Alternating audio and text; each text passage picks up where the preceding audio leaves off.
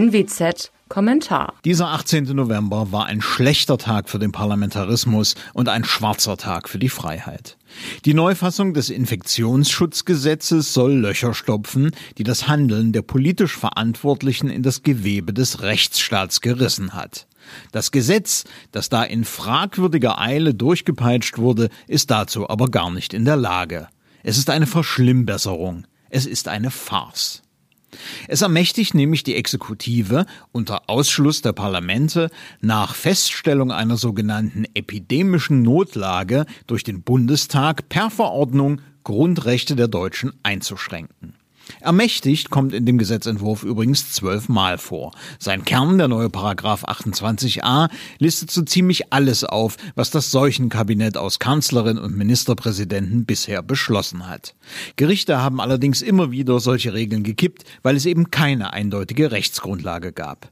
Viel schlimmer aber, diese Einschränkungen von Grundrechten wurden von einem Gremium beschlossen, das es in der Verfassung nicht gibt.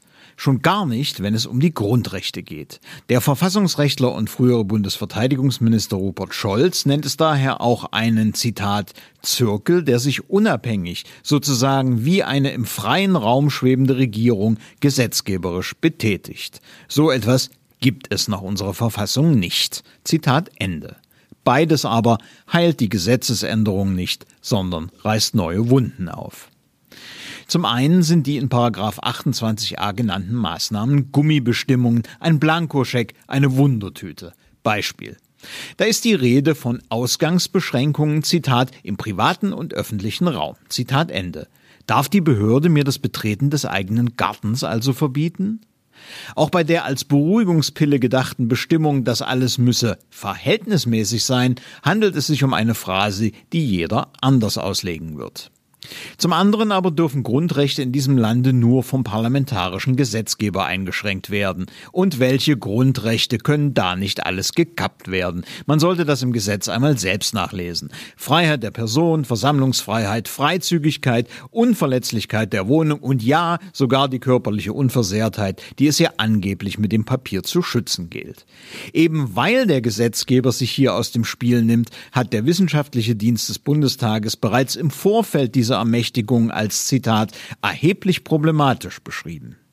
Dieses Gesetz, das Grundrechtseinschränkungen letztlich in die Hände der Exekutive legt, ist zudem eine Selbstverzwergung der Abgeordneten und der Parlamente.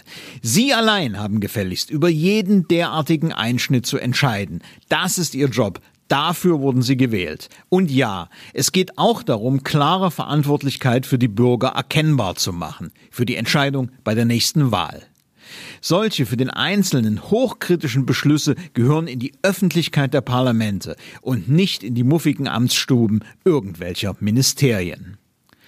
Zu allem Überfluss steht das alles auch noch auf wackeliger Basis, dem Begriff epidemische Notlage nämlich.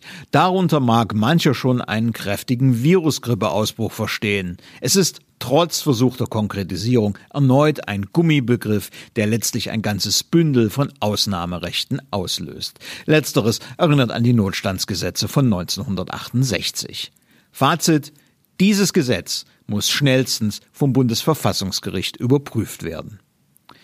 Mein Name ist Alexander Will. Bitte bleiben Sie uns gewogen. Sie hörten einen Kommentar der Nordwestzeitung.